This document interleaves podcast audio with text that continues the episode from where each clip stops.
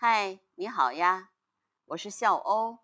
今天呢是二零二二年的六月二十一号，夏至。那么夏至的至是什么意思呢？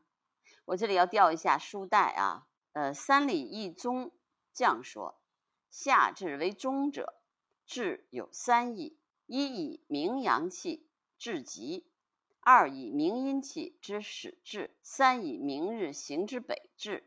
故谓之至，就是说呀，夏至的至，一是代表阳气鼎盛，二是代表阴气萌生，三呢代表阳光直射到最北的位置。那么夏至的这一天，大家都知道是北半球白昼最长、夜间最短的一天。从前呢，这一天就也叫做日北至。那么这一天啊，是阳光直射到北回归线。在我国，这个北回归线呢，一般是指云南红河到广西的百色，到广州一直到台湾的阿里山这一线。所以北回归线呢，也被人们称作太阳转身的地方。正午时分啊，这一天基本上是立竿不见影的。上古的时候，人们就发现这就是这一年中有这么一天，白昼特别长，所以呢，在夏小正里面。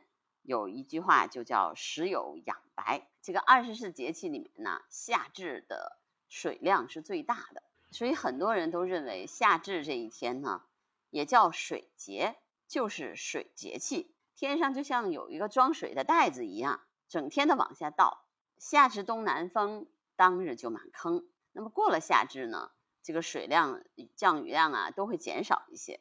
所以人们说啊，叫夏至未过，水带未破。哎呀，没过，没到夏至，你很难就呃见到雨过天晴。反正我觉得今年你看那个新闻报道，都是这个地方发洪水，那个地方发洪水。那么这个水对于这个呃人们来说，既是一个福音，也是灾祸，就看你这个这个量怎么样了。那么夏至这一天啊，其实。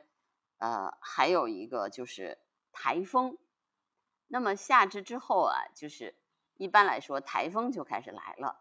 那么我们国家呢，一般来说就如果有一百次台风，有二十七次大概会到呃，就是登陆我国。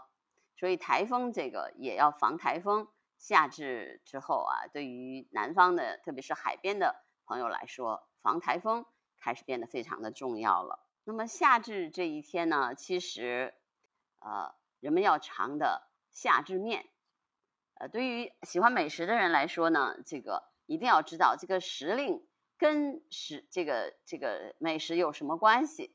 那么我可以跟大家说呢，这个夏至面的由来，就是因为呃，我们刚刚收完麦子啊，特别是在北方，收完麦子之后呢，要尝新麦啊，所以呢，要吃夏至面。